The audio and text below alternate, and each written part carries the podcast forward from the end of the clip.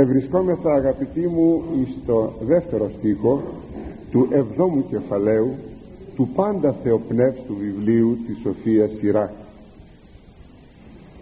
Λέγει: «Απόκλινον από αδίκου και εκκλινεί από σου». Δηλαδή, φύγε μακριά από το άδικον και το άδικον θα απομακρυνθεί από σένα. Η έννοια του στίχου αυτή είναι όπως και του προηγουμένου, μόνο που περιορίζεται στην έννοια της αδικίας. Ενθυμίστε που λέγαμε ότι ο προηγούμενος στίχος αναφέρεται στο κακόν. Φύγε από το κακό και κακό δεν θα σε βρει. Εδώ όμως ειδικεύει τα πράγματα και λέγει: φύγε από το άδικο και άδικο δεν θα σε βρει. Βέβαια μπορούμε να πούμε ότι και το άδικον είναι ένας γενικός χαρακτηρισμός του κακού, όπως και η δικαιοσύνη είναι ένας γενικός χαρακτηρισμός της αρετής. Όμως παρά τα αυτά, εδώ επειδή υπάρχει στον προηγούμενο στίχο η έννοια του κακού, εδώ έχουμε ειδική περίπτωση απάνω στο θέμα της αδικίας, ό,τι λέει η λέξη. Βέβαια γνωρίζομαι ότι η αδικία είναι ένα συχνό φαινόμενο δυστυχώς στους ανθρώπους, όταν πλεονεκτούν επί των συμφερόντων των. Φυσικά η κάλυψη ενός τέτοιου συμφέροντος είναι κακώς νοούμενον συμφέρον. Δεν είναι δυνατόν ποτέ να είναι αληθινό συμφέρον, διότι το αληθινό συμφέρον της ψυχής είναι να μην είσαι άδικος. Αλλά εάν θέλετε, και εδώ εις τη γη, διότι γρήγορα ή αργά θα λέγαμε ότι η αδικία σου θα πληρωθεί. Γι' αυτό και πάλι κατά θεία δικαιοσύνη θα λέγαμε, λέγει ο Λόγος του Θεού, ο αδικών κομιείται ο ειδίκησε και ούτε στη προσωποληψία. Εκείνος ο οποίος λέγει αδική θα απολάβει ό,τι έχει αδικήσει, και στο Θεό δεν υπάρχει προσωποληψία. Δηλαδή κατά θείαν δικαιοσύνη, αφού στέκεσαι άδικος, θα σου πληρωθεί αυτό. Βέβαια δεν είναι ωραίο πράγμα να είναι κανείς άδικος άνθρωπος.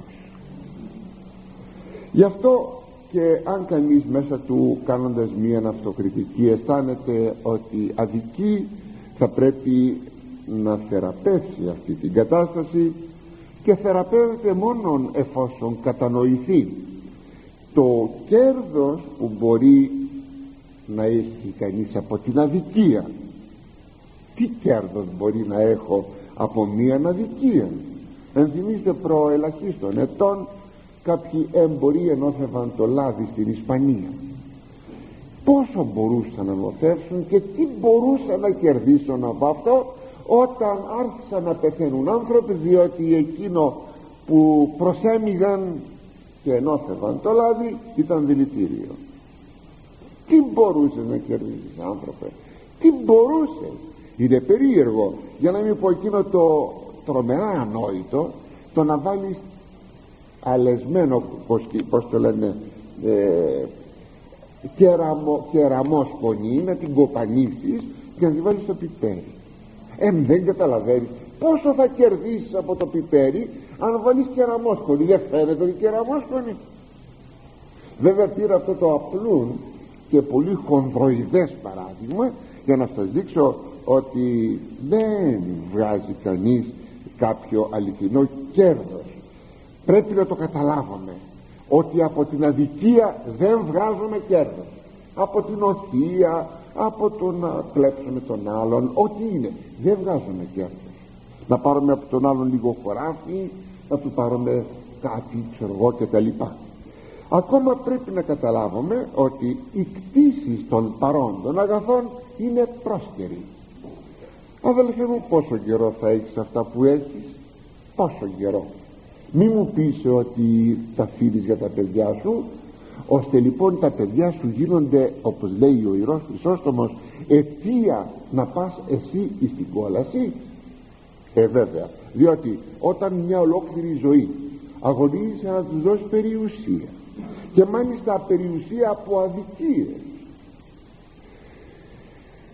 τι πιστεύεις? Ότι τα παιδιά σου καλά θα χρησιμοποιήσουν την περιουσία που τους αφήνεις? Δεν είναι δυνατόν. Θα πάει στράφη μια τέτοια περιουσία, γιατί με τις αδικίες προσεκτήθη και θα χαθεί. Ύστερα πιστεύεις κατά θεία δικαιοσύνη ότι τα παιδιά σου θα σε τιμήσουν όταν τους δώσεις μια τέτοια περιουσία? Και ακόμα πιστεύεις, αδελφέ μου, ότι μπορείς να χάσεις την ψυχή σου για να δώσεις περιουσία στα παιδιά σου? Εσύ βρήκες περιουσία από τον πατέρα σου? Αν δεν βρήκες, την έφτιαξες, βέβαια. Λοιπόν, κατά παρόμοιο τρόπο και τα παιδιά σου να δουλέψουν και να φτιάξουν περιουσία. Γιατί πρέπει τάχα να αφήσεις? Θα αφήσεις ό,τι μπορείς.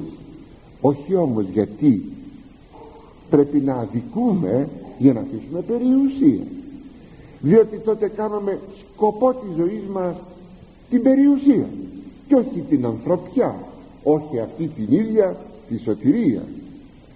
Και ακόμα πρέπει να καταλάβαμε ότι οι καταστάσεις διαρκώς μεταβάλλονται και συνεπώς εκείνος ο οποίος αδικεί θα αδικηθεί μια ημέρα οπωσδήποτε, είτε από το Θεό είτε από τους ανθρώπους.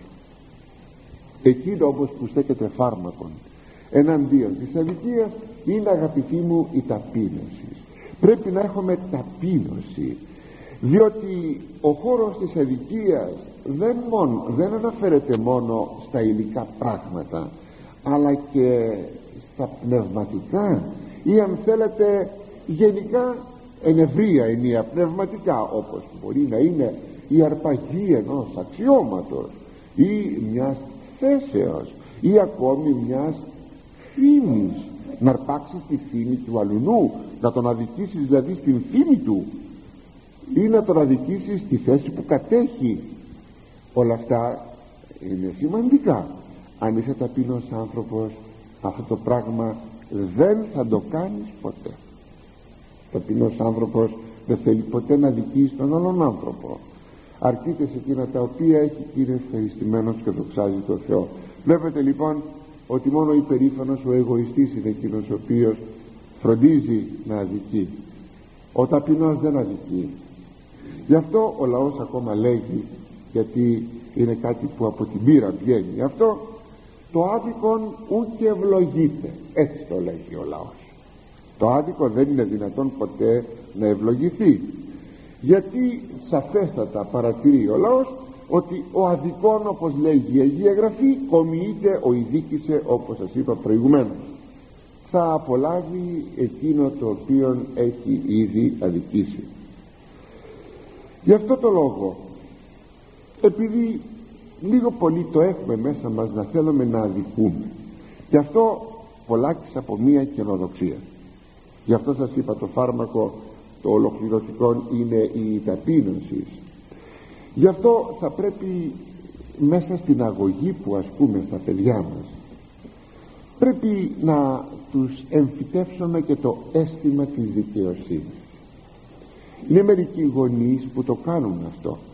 Χαίρομαι μερικά παιδιά που σου λέγουν ότι θα ήθελα να είμαι δίκαιος πάνω. Μπαίνει πια μέσα στο κύτταρό τους αυτό το αίσθημα της δικαιοσύνης, και για να μπει πρέπει να μπει βεβαίως από τα βρεφικά χρόνια. Βέβαια, προσέξτε, όταν βάλαμε στα παιδιά μας το αίσθημα της δικαιοσύνης, όχι βεβαίως σαν δικαίωμα, αλλά σαν απόδοση, προσέξτε αυτό, δεν μπορούμε να πούμε ότι θα κάνω το παιδί μου να είναι δίκαιο για να ζητάει τα δίκαιά του στην ζωή, γιατί τότε θα κάνουμε έναν στο βάθος έναν μπαϊλάνθρωπο, άμα παντού και πάντα ζητάει τα δίκαιά του. Δεν μπορείς να γίνεις σωστός άνθρωπος, ούτε καν πνευματικός, ούτε συζήτηση, αν είσαι ο άνθρωπος που ζητάς τα δίκαιά σου. Είναι στεγνός ο άνθρωπος των δικαιωμάτων. Όταν σου λέγει με πλήγει το δίκαιο, το δικαίωμά μου, εσύ δεν μου το πάρεις το δικαίωμά μου κτλ. Και γίνεται αντιπαθής ο άνθρωπος των δικαιωμάτων και της δικαιοσύνης τάχα. Όχι, όχι, όχι αγαπητοί. Στα παιδιά μας θα εμφυσίσουμε το αίσθημα της δικαιοσύνης, την αρετή της δικαιοσύνης, όχι σαν δικαίωμα αλλά σαν απόδοση. Συγκεκριμένα είναι εκείνο το οποίο λέει στους Κορινθίους ο Απόστολος Παύλος, που για να φτάσει κανείς πρέπει βεβαίως να ξεκινήσει από την αγωγή. Λέγει, διότι είχε προκύψει θέμα εκεί στην Κόρινθο, διατί ουχή μάλλον αποστερείστε, αλλά εμείς αδικείτε και αποστερείτε και ταύτα αδελφούς. Ή ουκ είδατε ότι άδικη βασιλείαν Θεού ου κληρονομήσους είναι. Μη πλανάστε, πλεονέκτε βασιλείαν Θεού ου κληρονομήσους είναι. Λέγει στο έκτο κεφάλαιο Α Κορινθίους ο Απόστολος Παύλος. Γιατί λέγει μάλλον δεν προτιμάτε να αδικήσετε? Γιατί μάλλον δεν προτιμάτε να στερηθείτε κάτι? Αν υποτεθεί ότι ο άλλος σας αδικεί και τώρα εσείς πάτε να πάρετε κάτι περισσότερο από τον άλλον και τρέχετε και στα δικαστήρια, διότι ο λόγος περί δικαστηρίων εδώ ο Απόστολος όταν ομιλεί, διότι κακίζει τους Κορινθίους, τους χριστιανούς Κορινθίους, ότι τρέχεται σε ειδωλολάτρας δικαστάς και δεν βρέθηκε ένας σωστός, συνετός και σοφός άνθρωπος ανάμεσά σας να εκδικάσει μια υπόθεση, και τρέχεται σε αυτό που θα λέγαμε σε πολιτικά δικαστήρια την εποχή εκείνη, στα ειδωλολατρικά δικαστήρια, δηλαδή στα δικαστήρια της πολιτείας που απένιμον την δικαιοσύνη ειδωλολάτροι δικαστέ. Να δικαστεί εσύ ο χριστιανός από ειδωλολάτρη δικαστή είναι κατάντημα. Προσέξτε με, είναι κατάντημα, αληθινό κατάντημα. Γι' αυτό λέγει τα λόγια που σας είπα εδώ ο Απόστολος Παύλος. Και φάνετε, λέγει, εσείς όχι μόνο δεν αδικείστε και δεν αποστερείστε, αλλά να αδικείτε και να αποστερείτε, και μάλιστα αδελφούς χριστιανούς. Δεν γνωρίζετε ότι άδικη βασιλεία Θεού δεν θα κληρονομήσουν? Μη πλανάστε, πλεονέκτε βασιλεία Θεού δεν θα κληρονομήσουν. Αγαπητοί μου, μια από τις 4 θεμελιώδεις αρετές των αρχαίων Ελλήνων που έχουν υιοθετήσει και οι πατέρες της Εκκλησίας μας, είναι μαζί μετά από τη σοφροσύνη και την φρόνηση και την ανδρεία, είναι και η δικαιοσύνη, η οποία μάλιστα κατανέμεται μεταξύ των 3 άλλων αρετών. Αυτές είναι οι 4 θεμελιώδεις αρετές. Από αυτές μάλιστα παράγονται η πίστη, η ελπίδα και η αγάπη. Από την φρόνηση, τη σοφροσύνη, την ανδρεία και την δικαιοσύνη. Ουσιαστικά είναι 3, και η δικαιοσύνη κατανέμεται στις 3 αυτές και δημιουργεί μάλιστα μια ισορροπία μεταξύ αυτών των 3 αρετών, φρονήσεως, σοφροσύνης και ανδρείας. Διότι φρόνησης αναφέρεται στο νου, σοφροσύνη αναφέρεται στο συναίσθημα και η ανδρεία αναφέρεται στην βούληση, δηλαδή στο τριμερές της ψυχής, από όπου και εκπηδά όλος ο πλούτος των αρετών. Βλέπετε λοιπόν ότι είναι πάρα πολύ σημαντικό πράγμα να έχει κανείς μέσα του το αίσθημα της δικαιοσύνης. Θα παρακαλέσω λοιπόν και εσείς όλοι μας να έχουμε το αίσθημα αυτό, και την αγωγή που ασκούμε στα παιδιά μας ομοίως να το κάνουμε τούτο. Προσέχετε μεταξύ των παιδιών σας, μην αδικείτε κάποιο παιδί σας και έχει πικρό παράπονο. Μην αισθάνεστε ότι μπορείτε στο παιδί σας να δώσετε κάτι περισσότερο σε κάποια στιγμή, όταν στο περιβάλλον σας υπάρχει μια σχετική αδικία. Δεν μπορείτε να πείτε στα παιδιά σας επί παραδείγματι, κοίταξε, φρόντισε να βρεις κάπου μία θέση. Να πάρω ένα πρόχειρο, αυτό που είναι και παρόν στοιχείο, παρόν παράδειγμα. Βάζει το παιδί σας, τρέξε γρήγορα, πιάσε μια θέση. Μάλιστα, πάρε και το καπέλο μου, βάλτε και στην πλαϊνή θέση. Πάρε και την ομπρέλα μου, βάλτε στην πλαϊνή θέση. Πιάσε δύο-τρεις θέσεις, να έρθουν και μερικές φιλενάδες να καθίσουν. Καθυστερημένοι όλοι αυτοί εννοείται. Και εκείνοι οι οποίοι πηγαίνουν με τη σειρά τους να πιάσουν μια θέση, εδώ, στον χώρο που μιλάμε, μιλάω. Όχι κάπου αλλού για κάποιους, εδώ. Για να πούμε στον άλλον, ο οποίος δικαιούται τη θέση, γιατί ήρθε πιο νωρίς. Πώς, αν πείτε στο παιδί σας αυτό το πράγμα, τι πιστεύετε, θα κάνετε ασκείτε αγωγή δικαιοσύνης, ότι το παιδί σας θα γίνει δίκαιο? Αυτό και στο λεωφορείο και παντού και παντού και παντού. Θα αποκτήσει μια δικαιοσύνη δικαιωμάτων και όχι δικαιοσύνη να αποδίδει πάντα το δίκαιο, έστω κι αν αυτός ο ίδιος αδικείται. Ας το προσέξουμε λοιπόν. Και προχωρούμε στον επόμενο στίχο, αγαπητοί μου, τον 3. Ιε μης πήρε επαύλακας αδικίας και ουμη θερήσεις αυτάς επταπλασίως.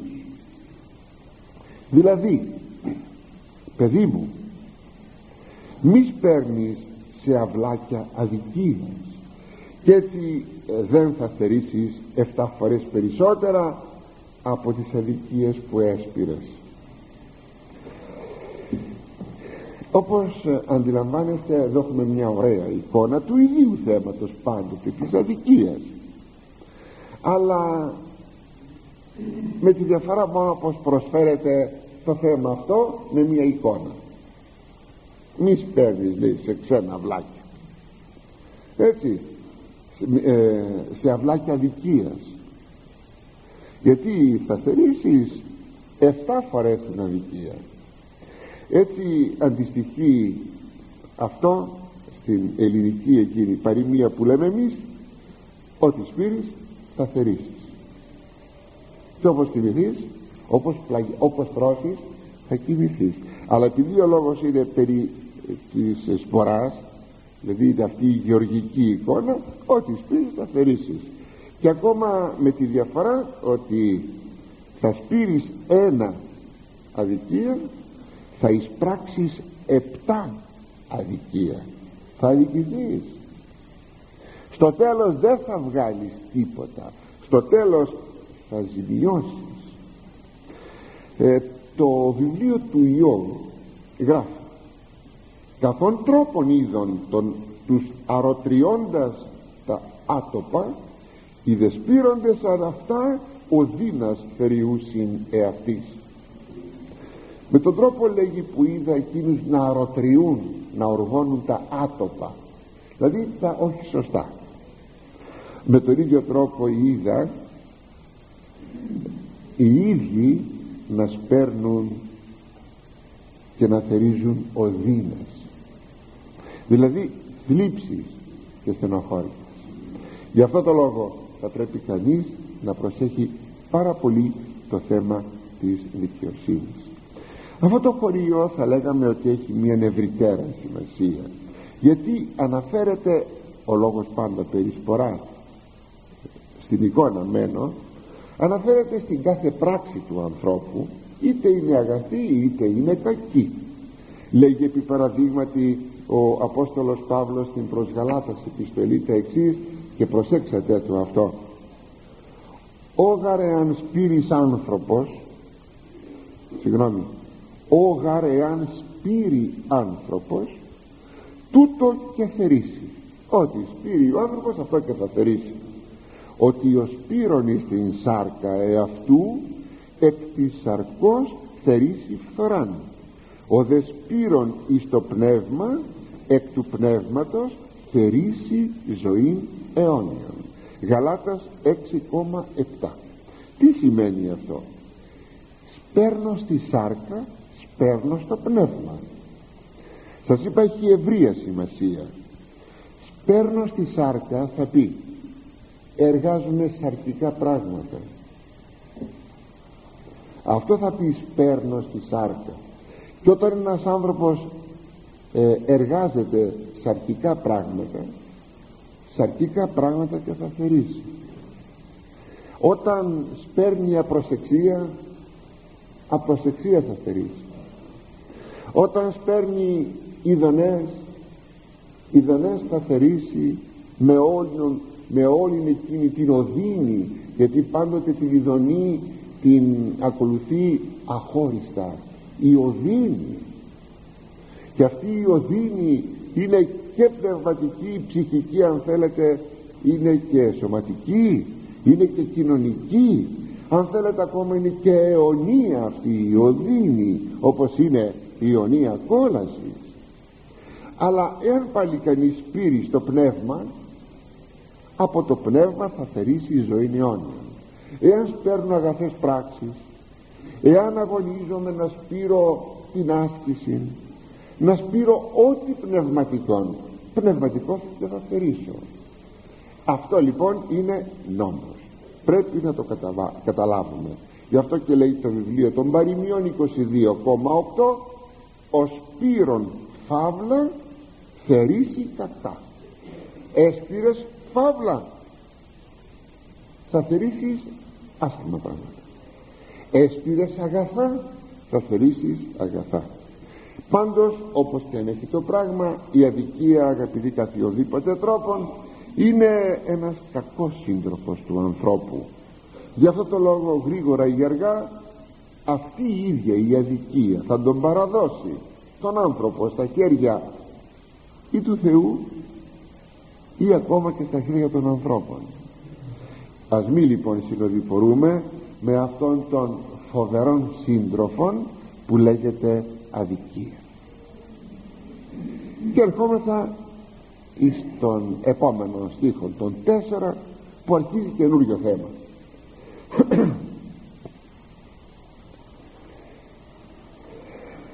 Μη ζήτη παρακυρίου ηγεμονίαν, μη δε παραβασιλέως τα θέδραν δόξης.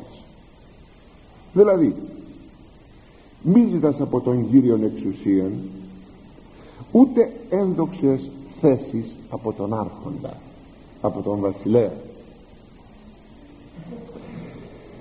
Οι στίχοι από τον αριθμό 4 έως και 10 αναφέρονται κατά της υπερηφανίας και κατά του εγωισμού. Και επειδή όλοι έχουμε υπερηφάνεια και εγωισμό, και επειδή ο εγωισμός μας και η υπερηφάνειά μας ποικιλοτρόπως εκδηλούνται στη ζωή μας, γι' αυτό και παίρνει διάφορες περιπτώσεις ο Λόγος του Θεού, χωρίς φυσικά να τις εξαντλεί, γιατί αλλιώτικα θα έπεφτε στην περιπτωσιολογία, και ο Λόγος του Θεού δεν πέφτει ποτέ στην περιπτωσιολογία. Μπορεί να φέρεις 2, 3, 5, 10 παραδείγματα, αλλά όχι σε περιπτωσιολογία.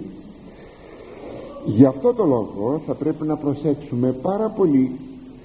Αν ο Λόγος του Θεού μας αναλύσει 5-6 περιπτώσεις, εμείς να βρούμε άλλες τόσες και άλλες τόσες που τυχόν μας μαστίζουν και είναι καρπός του εγωισμού μας. Εμπροκειμένου, τι λέγει εδώ? Μη ζητάς από τον Κύριον εξουσίαν. Θα πάρω το πρώτο ημιστήχιο. Θα ήταν δυνατόν ένας πιστός να ζητάει ποτέ στην προσευχή του να του δώσει ο Κύριος αξιώματα και ηγεμονική θέση απέναντι των άλλων ανθρώπων?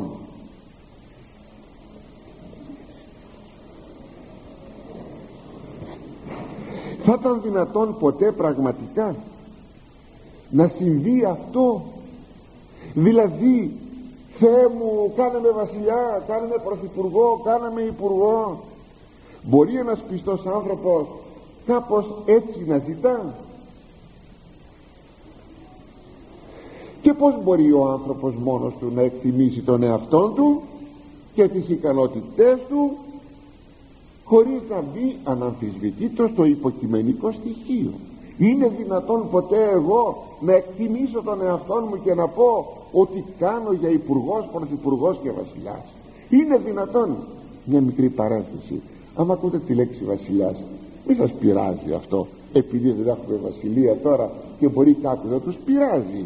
Απλούστατα, όπως ακριβώς έχουμε και μέσα στην λειτουργία και τις ακολουθίες, είναι πια ένας καθιερωμένος όρος και σημαίνει ο άρχοντας, ό,τι και να είναι αυτός. Άρχον, δημοκρατίας άρχον, ό,τι είναι ο άρχοντας, αυτός που κυβερνάει ένα λαό. Μη λοιπόν σας ενοχλεί η λέξη αυτή. Είναι μια αληθινή αλαζονία να θέλει ο άνθρωπος πραγματικά να του δώσει ο Θεός μια ηγεμονία. Ο ταπεινός, σας είπα, στην προσευχή του δεν ζητάει ποτέ αξιώματα. Αλλά όταν ο αλαζόν ζητήσει αξιώματα από το Θεό, τότε κάποτε ο Θεός μπορεί να του δώσει και του δίνει αυτό που ζητά, αλλά με μια προϋπόθεση που πολλές φορές ο άνθρωπος δεν την υπολογίζει, ότι ο Θεός μπορεί να του δώσει να ηγεμονεύσει ή για να τον τιμωρήσει παιδευτικά, να έχει αποτυχίες, ή ακόμα να τον καταδικάσει. Όταν ο άνθρωπος αυτός είναι αδιόρθωτος, τότε ο Θεός προβαίνει στο να του δώσει εκείνο που του ζητά, αλλά για καταδίκη του, για να καταστραφεί δηλαδή με εκείνο το οποίο του ζητάει. Ανάμεσα στους διαλόγους του Πλάτωνος υπάρχει και ένας διάλογος με τον εξής τίτλο: ο Αλκιβιάδης δεύτερος. Σε αυτόν τον διάλογο των πλατωνικών εμφανίζεται ο Αλκιβιάδης με στεφανωμένο κεφάλι που πηγαίνει στο ναό να προσευχηθεί, όπως ήταν τότε η συνήθεια να στεφανώνουν τα κεφάλια. Τον ανακόπτει όμως τον δρόμο ο Σωκράτης και του λέει: «Μπα, σε βλέπω σκεφτικόν, σίγουρα κάποια σπουδαία υπόθεση πρέπει να σε απασχολεί, που θα ήθελες να τη ζητήσεις σαν βοήθεια από τον Θεό. Τι είναι αυτό?» «Ας υποθέσουμε», λέει ο Σωκράτης, «ότι αυτή τη στιγμή εμφανίζεται ο Θεός και σε ρωτά αν ήθελες να κυριαρχήσεις επί της πόλεως των Αθηνών ή ακόμα να γίνεις βασιλιάς όλων των Ελλήνων ή ακόμα και να καθυποτάξεις ολόκληρη την Ευρώπη». Λέει ο Σωκράτης, «Πες μου, εσύ τι θα έλεγες εις των Θεών?» «Τι θα μπορούσα να πω, Σωκράτη», λέει ο Αλκιβιάδης, «ότι ο καθένας θα ζητούσε, αναμφισβητήτως αυτό θα ζητούσα, θα του έλεγα ότι πάρα πολύ το επιθυμώ». «Κι όμως σκέψου», του απαντάει ο Σωκράτης, «ότι δεν γνωρίζομαι τι πραγματικά μας συμφέρει, γιατί πολλοί επεθύμησαν να κυβερνήσουν, αλλά και κατέστρεψαν και κατεστράφησαν». Το δε καταπληκτικό είναι με τον Αλκιβιάδη ότι κατέστρεψε και κατεστράφη. Εδώ είναι το καταπληκτικό. Λίγο αργότερα, επειδή ακριβώς δεν είχαν την ικανότητα να κυβερνήσουν ένα τόπο, ένα λαό. Γι' αυτό λοιπόν το λόγο δεν πρέπει κανείς να ζητάει αυτό. «Αλλά τότε τι να ζητήσω?» λέει ο Αλκιβιάδης. «Εμεί μενούν δοκεί ησυχία ανάγεν», λέει ο Σωκράτης. Νομίζω, κατά τη γνώμη μου, ότι πρέπει κανείς τώρα να μην ζητάει τίποτα. Αναγκαίωνε στην περιμένει έως αν της μάθει όχι προς θεούς και προς ανθρώπους διακείστε. Είναι ανάγκη, λέγει, να περιμένει έως ότου μάθει πως πρέπει να συμπεριφέρεται απέναντι στο Θεό και στους ανθρώπους. «Και ποιος θα μας το μάθει αυτό?» ερωτάει ο Αλκιβιάδης. ούτως ο Μελιπερισσού, απαντάει ο Σωκράτης, αυτός που ενδιαφέρεται για σένα. Και ποιος είναι αυτός? Λέγει, δεν θα αργήσει, περίμενε, θα έρθει. Και ήρθαν, αγαπητοί, είναι ο Ιησούς Χριστός. Αυτός μόνος μπορούσε να μας πει πως μπορούμε να διακύβεθα απέναντι στο Θεό και απέναντι στους ανθρώπους, και τι πρέπει να ζητούμε και ποιες πρέπει να είναι οι σχέσεις μας. Και εμπροκειμένο τι μας εδίδαξε ο Ιησούς Χριστός? Ακούστε τι είπε ο Χριστός. Ήλθε, είμεθα στην ευτυχή εποχή να είμεθα μετά Χριστόν και όχι στην προχριστιανική εποχή. Είδατε, λέγει ο Κύριος, ότι οι άρχοντες των εθνών κατακυριεύουσιν αυτόν και οι μεγάλοι κατεξουσιάζουσιν αυτόν. Ούχ ούτως έστε εν ημίν. Είδατε, οι άρχοντες και οι κυβερνήτες και οι μεγάλοι κατακυριεύουν και κατεξουσιάζουν των ανθρώπων και των εθνών. Ούχ ούτως έστε εν ημίν. Αλλά σε εσάς δεν θα είναι έτσι τα πράγματα. Εδώ ο Κύριος χρησιμοποιεί μία αντικοσμική θέση. Οι μεν κοσμικοί άνθρωποι έτσι ενεργούν, εσείς όμως όχι έτσι. Αυτό το σημείο πρέπει να το προσέξουμε.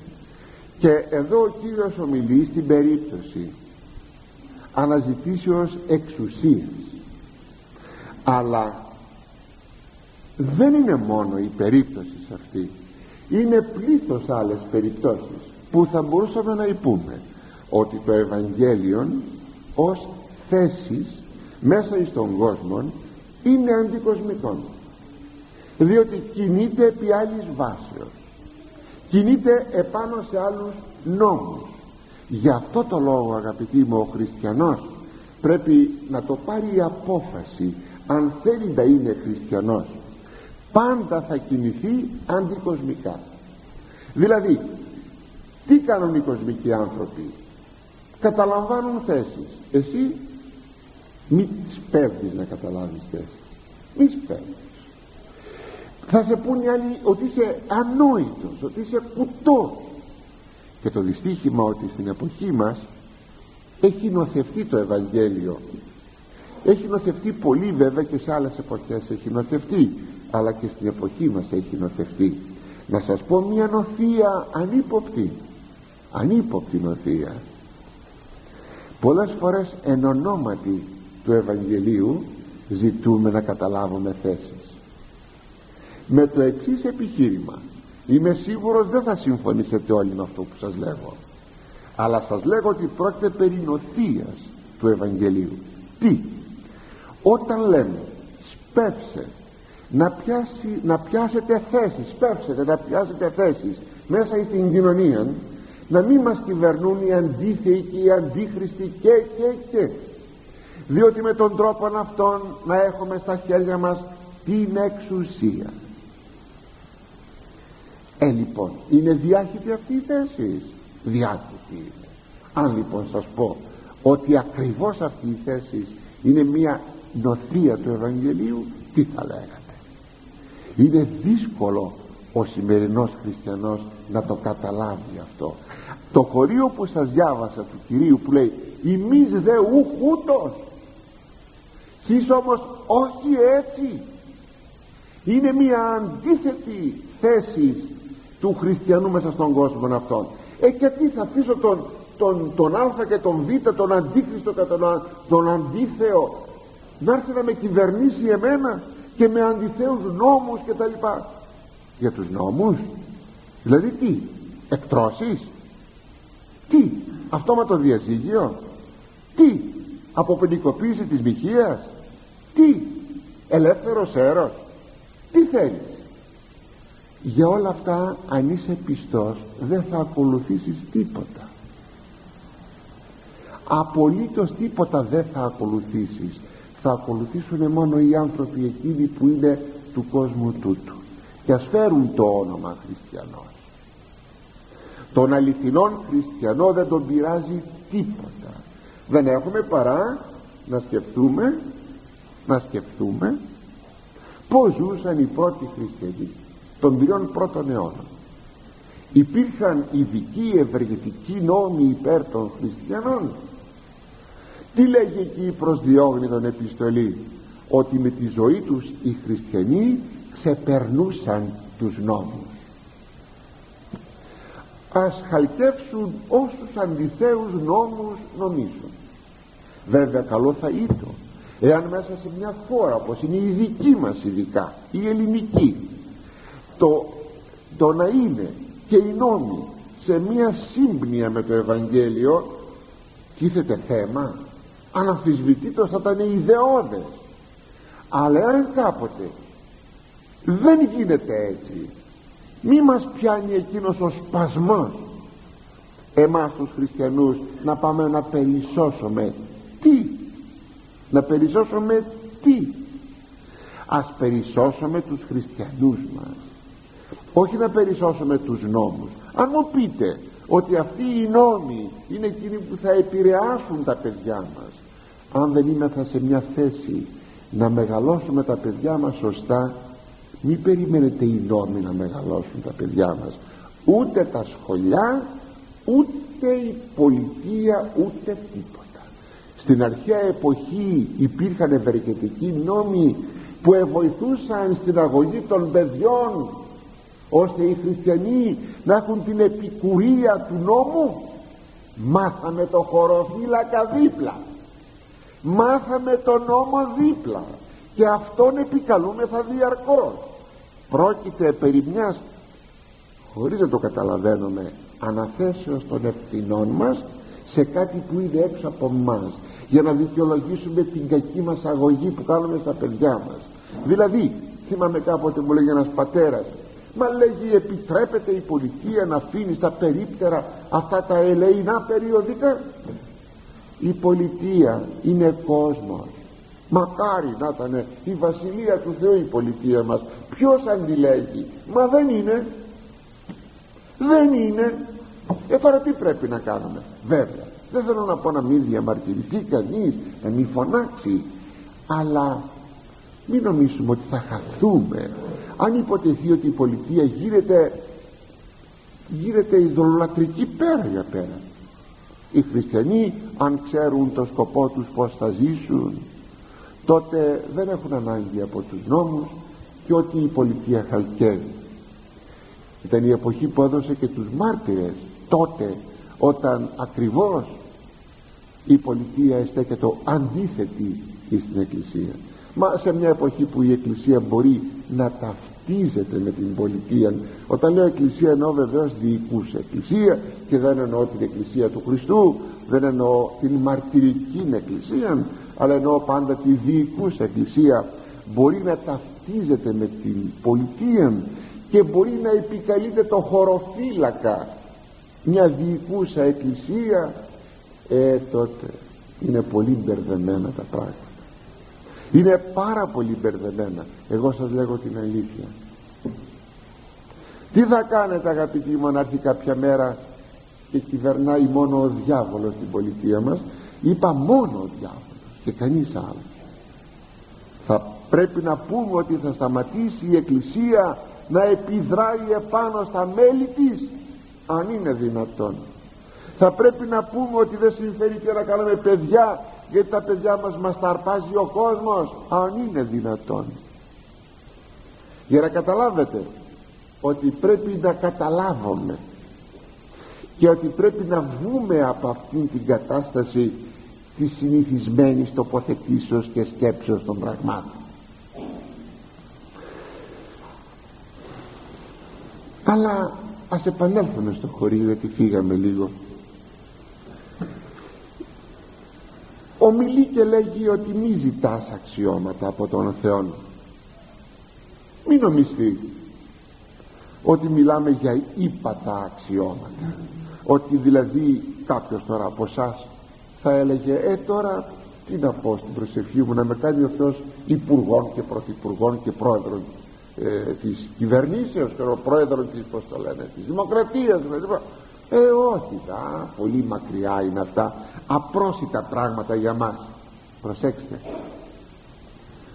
δεν μιλάμε μόνο για αυτά, μιλάμε και για άλλες περιπτώσεις ακόμα που θα θέλαμε να υπερέχουμε στο περιβάλλον μας, αν θέλετε, και να το επηρεάζουμε και να το κατευθύνουμε σύμφωνα με τις επιθυμίες μας.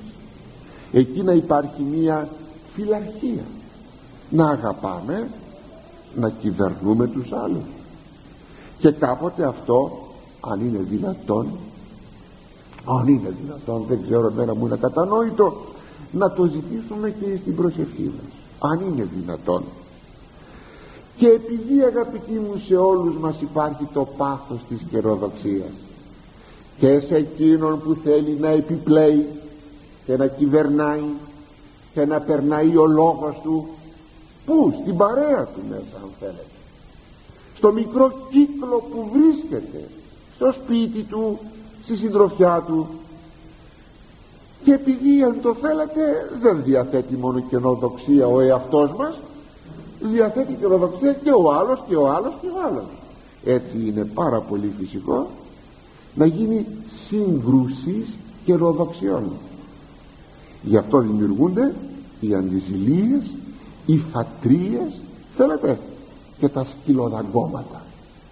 Να πώς το λέγει ο Απόστολος Παύλος αυτό. Μη γινόμεθα κενόδοξοι, αλλήλους προκαλούμενοι, αλλήλεις φωνούντες. Μη γινόμαστε, λέει, κενόδοξοι κατά τρόπον που να προκαλούμε τους άλλους. Πώς προκαλώ τον άλλον? Όταν θέλω να είμαι αρχηγός του, όταν δεν του δίνω εγώ το λόγο, δεν του δίνω πώς το λένε, το περιθώριο να κινηθεί, θέλω να τον κυβερνάω εγώ. Και έτσι να δημιουργείται ένας φθόνος, μία εχθρότης. Η δε αλλήλους δάκνεται, λέει, και τα δύο είναι στο 5ο κεφάλαιο προς Γαλάτας. Η δε αλλήλους δάκνεται και κατεσχύεται, βλέπετε μη υπαλλήλων αναλωθείτε. Αν λέγει ο ένας δαγκώνει τον άλλον και ο ένας τρώει τον άλλον, προσέξτε, μήπως στο τέλος μεταξύ σας και καταναλωθείτε, δηλαδή καταστραφείτε.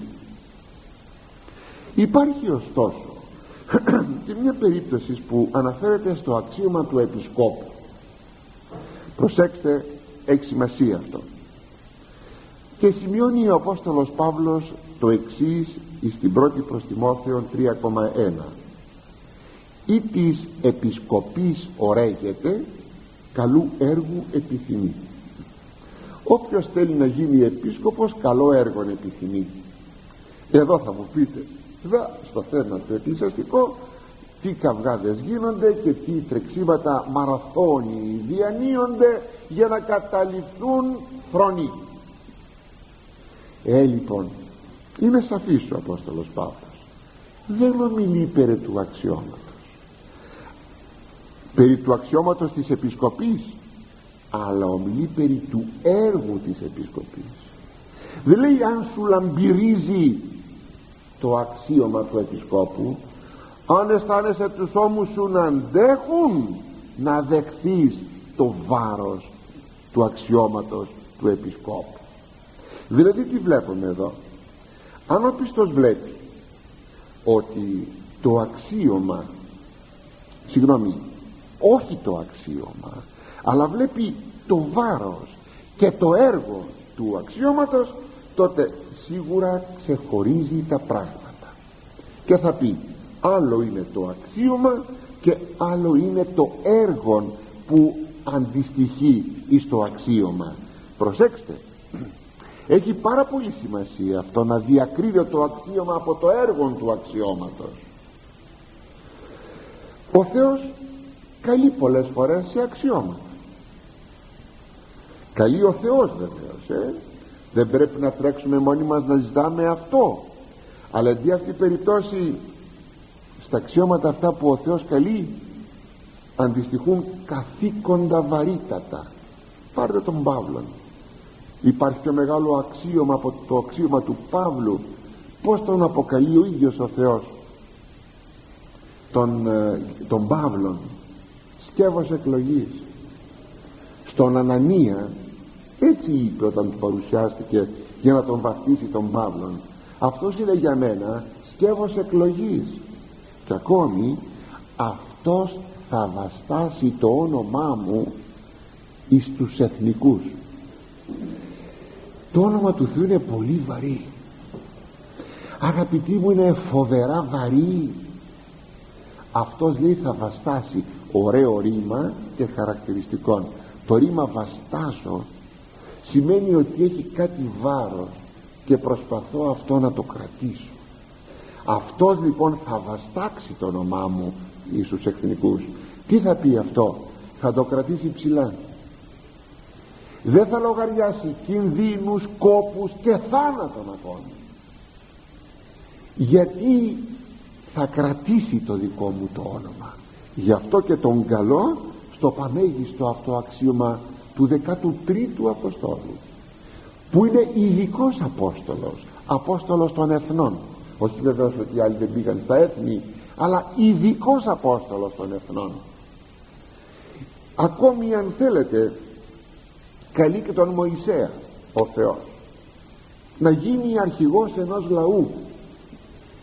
Ξέρετε τι βαρύ αξίωμα ήταν αυτό?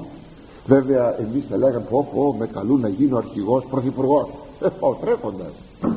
Είμαστε ανόητοι αγαπητοί, αν δεν λογαριάσουμε το βάρος του αξιώματος. Είπα περιέργου, περιβάρους, και λέγει ο Θεός θα πας στην Αίγυπτο και θα ζητήσεις από τον Φαραώ το λαό μου και να τον οδηγήσεις εδώ εις την έρημον και λοιπά και λοιπά. Κύριε, διότι ο Μωυσής ήταν ταπεινός, διότι ο Μωυσής 40 χρόνια εθύτευσε στο Πανεπιστήμιο της Αιγύπτου, έμαθε πάσαν τέχνη και πάσαν επιστήμη και σοφίαν Αιγυπτίων. Άλλα 40 χρόνια εμαθήτευσε εις την έρημον στο σχολείο του Θεού, και είναι ο Μωυσής 80 χρονών όταν τον επισκέπτεται ο Θεός και του αναθέτει την αρχηγία ενός λαού, και λέγει ο Μωυσής, Κύριε σε παρακαλώ, παρότι υπήρξε βασιλόπες, δηλαδή υιοθετημένο παιδί της θυγατρός του Φαραώ, και μπορούσαμε να πούμε ότι είχε μια εμπειρία κυβερνητική, παλατιανή, όπως θέλετε πάρτε το. Τι λέει ο Μωυσής? Κύριε σε παρακαλώ, απάλαξέ με. Και βρίσκει και δικαιολογία εις το Θεό, γιατί είμαι ανήρ ισχνόφωνος και βραδίγλωσσος. Ισχνόφωνος, έχω αδύναμη φωνούλα, δεν μπορώ να φωνάξω, και είμαι ακόμα και βραδίγλωσσος, δηλαδή αυτό που λέμε τσεβδός. Δεν μπορώ να, μια λέξη μπορώ να την πω 10 φορές, να την επαναλάβω για να πάω στη δεύτερη λέξη, ας το πούμε κάπως έτσι. Όχι, λέγει ο Θεός, θα πας. Κύριε σε παρακαλώ, οργίστη ο Κύριος, θα πας. Δεν μου λες ποιος έκανε τον κοφόν και τον δύσκοφόν? Ουχή εγώ ο Κύριος? Ποιος έκανε τον κοφό, τον κουφό άνθρωπο και τον δύσκοφόν, τον βαΐκο? Εγώ σε έκανα βραδίγλωσσο. Ο Θεός έκανε βραδίγλωσσο το Μωυσή, ναι, γιατί? Όπως έκανε, έδωσε και σκόλοπα εις τον Παύλον, για να φανεί η δύναμη του Θεού και όχι η δύναμη του ανθρώπου και η ξυπνάδα του ανθρώπου. Εδώ είναι το καταπληκτικό, αυτή είναι η σοφία του Θεού. Εγώ λέει σε έκανα βραδίγλωσσο, θα πας. Έτσι όπως είσαι βραδίγλωσσος, δεν τον θεραπεύει τον Μωυσέας, δεν του δίνει ωραία και δυνατή και καθαρή και ωραία φωνή να μπορεί να φωνάζει και να επιβάλλεται με τη φωνή του. Τον στέλνει στην Αίγυπτο έτσι, βραδίγλωσσο και ισχνόφωνο. Αυτό είναι να σε καλέσει ο Θεός, και να σε ταπεινώσει και να μην τρέχεις να καταλάβεις αξιώματα. Σήκωσε ένα βάρος ο Μωυσής, το τι βάρος σήκωσε. Διαβάστε στην Παλαιά Διαθήκη, από το βιβλίο της Εξόδου μέχρι το τέλος του Δευτερονομίου, να δείτε τι βάρος εσήκωσε ο Μωυσής με αυτόν τον σκληροτράχυλο και απερίπτυτο λαό. Κι όμως τον σήκωσε το βάρος ο Μωυσής. Δεν έβλεπε το αξίωμα του αρχηγού ενός λαού, έβλεπε το έργο που είχε να επιτελέσει. Αυτή η διάκριση, και αυτό ακριβώς πρέπει και εμείς να προσέχουμε. Αν μας καλέσει ο Θεός σε κάποιο αξίωμα, οποιοδήποτε, αγαπητοί μου, κάποιο παιδί σας μπορεί να γίνει πρωθυπουργός, δεν εμποδίζομαι να γίνει, να μην γίνει θηρευτής αξιωμάτων, αλλά θα πρέπει να βλέπει πίσω από το αξίωμα το πολιτικό ή το αξίωμα το εκκλησιαστικό, του επισκόπου, του πρεσβυτέρου, να βλέπει το έργο, τον κόπο, τη δουλειά, το μόχθο. Αυτά πρέπει να βλέπει και να αισθάνεται, ότι όλα αυτά είναι βαριά. Μακάρι λοιπόν ότι όλοι έτσι να βλέπουμε τα αξιώματα, ώστε να μην γινόμεθα θηρευτέ θέσεων και αξιωμάτων. Αλλά ας έρθουμε και στο δεύτερο ημιστίχιο του χωρίου. Μη δε παραβασιλέως καθέδραν δόξης. Μη ζητάς, λέγει, μη ζητάς από τον βασιλιά, από τον άρχοντα, καθέδρα δόξης, καρέκλα δόξης. Αχ, αυτή η καρέκλα, αχ, αυτή η καρέκλα, πόσους έχει φάει. Αυτό το δεύτερο νημιστίχιο αναφέρεται, όπως βλέπετε, σε ανθρώπους ενυπεροχή, που μπορεί να επιθυμούμε να μας κάνουν διακρίσεις, να μας δίνουν παράσημα και υψηλές θέσεις και να γινόμεθα κυνηγοί παρασήμων και θέσεων και αξιωμάτων και διακρίσεων, και να μας δημοσιεύουν ευθύμως στις εφημερίδες. Καινοδοξία γι' αυτό. Καινοδοξία. Μια καινοδοξία διάχυτη σε κάθε εποχή βεβαίως, αλλά και στην εποχή μας, ιδιαιτέρως στην εποχή μας που είναι κρίσιμη εποχή, μια εποχή αβαθής, μια εποχή αντιπνευματική η εποχή μας. Και ξέρετε, σε μια εποχή που ζητούν διακρίσεις και αξιώματα, είναι μια κούφια εποχή, δεν είναι γεμάτη εποχή, όπου βλέπετε να γίνονται τα παράσημα άφθονα, πάντα να λέτε «Ω φτύνια, κατέβηκαν στα παγκάκια του πεζοδρομίου τα παράσημα». Ξέρετε, κάποτε ένα πρόσφατο, όχι πάρα πολύ πρόσφατο, πόσα 10 χρόνια, 15, δεν ξέρω πόσο είναι, όταν κάποτε είχε παρασημοφορήσει η βασίλισσα της Αγγλίας τους Μπίτης. Τότε μερικοί που είχαν πάει παράσημα τιμής σε πεδία μαχών, ξέρω εγώ, σε διάφορα πεδία επιστήμης, ό,τι άλλο, αισθάνθηκαν μειωμένο τον εαυτό τους, ας το πούμε εδώ δικαιολογημένα. Για στάσου. Δηλαδή, εγώ έδωσα το αίμα μου στα πεδία της μάχης, τέλος πάντων πήρα ένα παράσημο. Τώρα παρασημοφορείς με το ίδιο παράσημο αυτούς τους χορευτάδες, τους τραγουδιστάδες. Για στάσου. Με βάζεις το ίδιο. Αν το θέλετε, μία ευτυχία, λίγο νόμιμη αν το θέλετε. Ξέρετε τι έκαναν? Επέστρεψαν τα παράσημά τους πίσω. Βγήκαν τα παράσημα στο σφυρί. Αυτό. Το θέμα είναι ότι όπου βλέπαμε σε μια εποχή μπόλικα και εύκολα και παράσημα, κάνει επίσκεψη ο ένας επίσημος στον άλλον επίσημο, παράσημο, αμέσως παράσημο. Τι έκανε, βρε αδελφέ, και του βάζεις παράσημο? Παράσημο σου λέει. Φτώχεια. Λοιπόν, αυτά όμως γυαλίζουν. Όταν πάμε και σε τίποτα επίσημες δεξιώσεις, μεταφοράμε και ανακαμαρώνουμε. Αγαπητοί μου, και από το Μέγας Αλέξανδρος, όταν ήρθε στην Αθήνα, βρήκε το Διογένη κάπου καθισμένον εκεί. Τον εθαύμαζε πριν τον γνωρίσει. Του λέει, τι θέλεις να σου προσφέρω? Και εκείνος του λέει, κάτσε λίγο στην πάντα, γιατί εκείνο που θέλω και επιθυμώ δεν μπορείς να μου το δώσεις.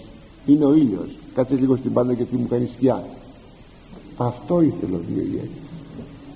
Δεν ζητούσε επίθετα, Θέλετε?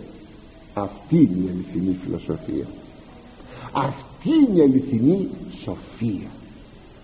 Είναι πάρα πολύ σπουδαίο, αγαπητοί, είναι πάρα πολύ σπουδαίο το να μην ζητάς όχι μόνο δώρα και θέσεις και αξιώματα, αλλά και να τα αποποιείσαι κάποτε όταν σου τα δίδουν. Και όλα αυτά δεν έχουν τίποτα ουσιαστικό να σου προσφέρουν, αλλά να πεις ευαριέσαι. Θα το θέλετε? Ακούστε και ένα λόγο του Κυρίου. Όταν ο Κύριος είπε για το θέμα των δωρεών μας και των φιλανθρώπων, θα λέγαμε έτσι, προσφορών μας, τι είπε ο Κύριος? Προσέξτε, μην τα κάνετε αυτά εις το Θεαθήνε. Εκείνοι που θα εισπράξουν τα μπράβο και τα παράσημα, αμήνα μην λέγω ημίν απέχουση του μισθού αυτών. Το ρήμα απέχω δεν θα πει είμαι μακριά, θα πει έχω απολάβει. Από και έχω πάρει. Πήρες το μισθό σου, τον ουράνιο μισθό σου τον έχασες. Να συμφέρει αυτό? Γι' αυτό σας είπα, τίποτα ουσιαστικό δεν έχουμε να κερδίσουμε. Ο έξυπνος άνθρωπος, ο πνευματοφόρος άνθρωπος ξέρει τι είναι εκείνο που του συμφέρει, και αυτό ακόμη ακολουθεί. Τίποτε άλλο. Είναι γνωστό ακόμα σε ποιο βαθμό φτάνουν η ρουσφετολογία και η συναλλαγή. Τι θα μου κάνεις για να σου κάνω? Θα σε εξυπηρετήσω στην υπόθεσή σου, αλλά θα με εξυπηρετήσεις και εσύ στη δική μου υπόθεση. Επί υψηλών επιπέδων αυτά πολλές φορές, και επί παρανόμων πραγμάτων. Εγώ θα ψηφίσω τον δικό σου άνθρωπον, αλλά εν καιρό θα ψηφίσεις και εσύ τον δικό μου άνθρωπο. Αυτό λέγεται συναλλαγή. Βέβαια, σε ένα τόπο που μπορεί να υπάρχει το ρουσφέτη και η συναλλαγή, περιττό να σας πω ότι αυτός ο τόπος πηγαίνει κατά Ισραήλ. Δεν μπορεί να προκόψει ένας τέτοιος τόπος, γιατί ουδέποτε θα αναφανούν εκείνοι που έχουν την αξία, αλλά μόνο εκείνοι που μπορούν να διαθέτουν τα μέσα για να καταλαμβάνουν τα υψηλά αξιώματα. Δυστυχώς και στην Εκκλησία. Γι' αυτό πολλές φορές βλέπουμε, όπως σας είπα προηγουμένως, μαραθωνίους υποψηφίους για να καταλάβουν επισκοπικές θέσεις. Τι κρίμα, τι φτώχεια. Και αυτοί οι άνθρωποι πολλές φορές για να ποιμάνουν το λαό του Θεού. Τι φτώχεια. Αγαπητοί μου, ποια είναι η σωστή μας θέση σε όλα αυτά τα πράγματα? Μη ζητάμε ποτέ αξιώματα. Μη ζητάμε ούτε από το Θεό ούτε από τους ανθρώπους.